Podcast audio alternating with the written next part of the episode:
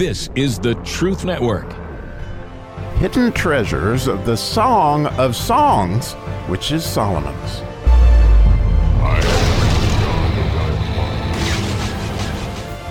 Oh, this verse grabbed me today on the Song of Solomon study as we're going to dive into the fifth verse in the sixth chapter of the Song of Solomon. And, uh, you know, it's interesting that the sixth chapter would be the Vav chapter, so to speak, which is kind of an extension or a continuation or a delight in what was in the fifth chapter of the letter Vav, meaning those things. And so that we get to the actual fifth verse, you know, which I'm going to split up in two parts. We're going to do the first part today and the other part tomorrow. But um, it's the hey. And, and the letter hey is like how God expresses himself or we express ourselves. That, you know, it's kind of, I always think of the word letter hey is like, hey, like we're going to express ourselves. so, what an expression we have here.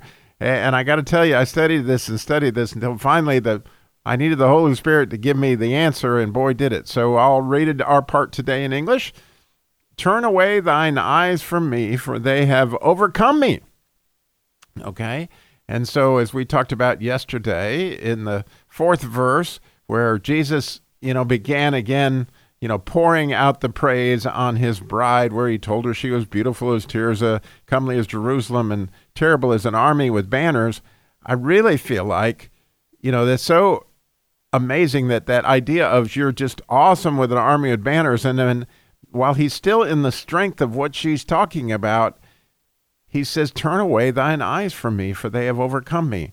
And so I looked at this thing 15 ways to Sunday and you know certainly all the commentaries I could look at and and actually they were quite confusing. So I won't even go into what all they said because to me it just is it's confusion because I don't think they personally I don't think they necessarily had grasped this either. But essentially, after you know two or three hours of looking at every single letter and every single word in it, finally the Holy Spirit said, "You know, Robbie, you're just not willing to believe that Jesus really loves you that much. Like that He, in other words, when you are looking into the eyes of somebody that absolutely adores you, it's more than you can take, and you know it's overwhelming. And to think that Jesus loves us so much, and when we think about emotion." you know, Jesus is the most emotional. He's free with his emotions. And, so, you know, he just is a wreck when we look at him with all that we have, um, with a whole heart to love on him. It's more than he can take.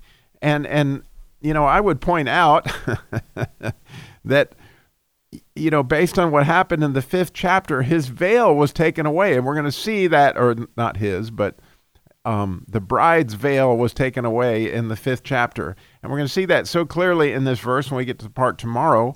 But with the veil gone and we're no longer under the mask, then all of a sudden it, it becomes apparently, you know, just even more intimate with Jesus to the point where he can't take it. And so, you know, eventually, like I said, it just came down to that issue that you know, the, the verse is what it says it is. In other words, turn your eyes away from me because you're, you're overwhelming me with, you know, with this idea of intimacy, of how much he loves us, you know, that, that he just gets wrecked. And so, you know, what that looks like practically, I, I, I think may be helpful as I relate this story because I couldn't help but think of, you know, when did somebody look at me and just wreck me because they adored me? And, and I couldn't, you know, I didn't know what to do except turn your eyes away from me because I'm getting wrecked.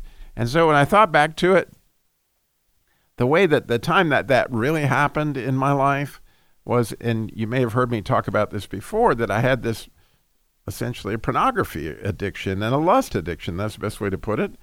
And I had gone to this married retreat, and the Holy Spirit had told me that I needed to talk about this with my wife, in spite of the fact that she had told me that if I ever told her anything like that when we went to see the movie Fireproof, she said, if I ever found out you were looking at that kind of thing, I would divorce you on the spot. Well, you know, after she had told me that, I was certainly terrified to ever tell her that because I didn't want to risk losing my wife, but I still had this problem. And um, I got a great deal of healing that year um, as, as I'd been going through some stuff with John Eldredge on a bunch of different wounds. and Jesus came in and really helped me get healing. But part of the healing process is I needed to come clean with my wife on what my problem had been, and that I had healing and felt like you know that I could um, go forth without that kind of sin in my life anymore. So in this particular marriage retreat, it came down to, you know, they had what they called a, a joint covenant of silence, where we were supposed to go back there with our mates and tell them something that we had been afraid to tell them before. Again, take our our, our veil, so to speak, you know. And, and so as I took off this veil with Tammy and I told her what I had been struggling with throughout our marriage, you know, and at this point in time, we'd been married over 25 years. Um, you know, at that point, you know, when I expected to be totally and 100% rejected, instead, when I looked in her eyes, what I saw um, was her finding a way to forgive me, right? And, and as she found a way to forgive me, honestly, that look in her eyes of still loving me in spite of knowing who I really was, um, you know, it's it's almost like that is is beyond my heart's understanding and it, it just wrecks me emotionally and i think about you know what does that look like when when somebody just loves us beyond the point that we can understand it and you know to think that jesus um is filled with that kind of emotion when our when our eyes sparkle at him that he literally is wrecked and he said it you know in the fifth chapter excuse me in the fourth chapter you know, when he said, you know, with one of thine eyes, with one chain of thy neck, you know, thy, the, you know, thy, thy eyes are ravishing me. So, you know, are ravishing his heart. And so now he's making this emphasis again, but we would note the difference between what he says in the fourth chapter, because he's going to go into the same description, and what he says in this chapter. Because in the fourth chapter, he says that, Behold, thou art beautiful, my love. Behold, thou art fair. You know, thou hast dove eyes. But rather than saying that this time, and now realize that the veil's been taken away that was there in the in the verse, and we're going to see that very clearly in the rest of this verse, but that's the first verse in the first chapter. It says, Behind thy locks thy hair is a flock of, you know, goats. Well, here you're going to see the veil's not there, and without the veil there, apparently our eyes are more than he can take.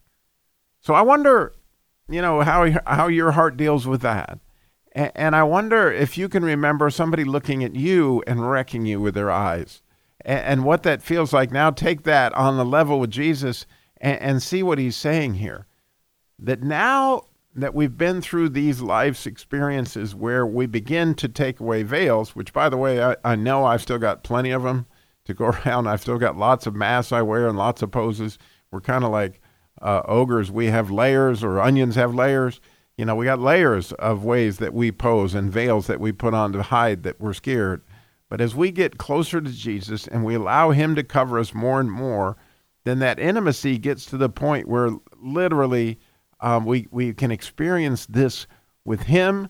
And as we experience it with Him, right, we begin to experience it with other believers where you can see that they are so in love with Jesus that their eyes sparkle in a way that they can just wreck you. And, and so, what a cool thing to see from my standpoint, how beautiful this emotion is. In other words, the whole idea of expression, that letter hey, right, is this idea of sharing what's on your heart, right? And, and when you can share what's on your heart to the point that you're wrecked emotionally. I mean, what a cool thing to be able to run like that with Jesus.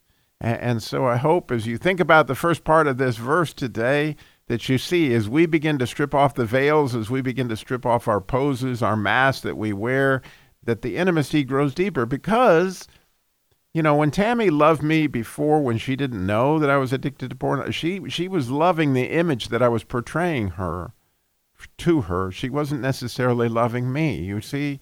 And so when i took off the mask of what i was really involved in and where i really was broken then all of a sudden i could receive tammy's love right and, and instead of her loving the mass that she thought was Robbie Dilmore, she loved the real Robbie Dilmore with his flaws and all that. And that's that that's an amazing thing. And and so as we can, you know, confess our sins to one another, confess our sins to Jesus, and, and get off these covers and let his blood cover us, then oh my goodness, you know, what love we can receive uh, and give, which is an absolutely amazing thing. And thank you for listening. We'll be back tomorrow.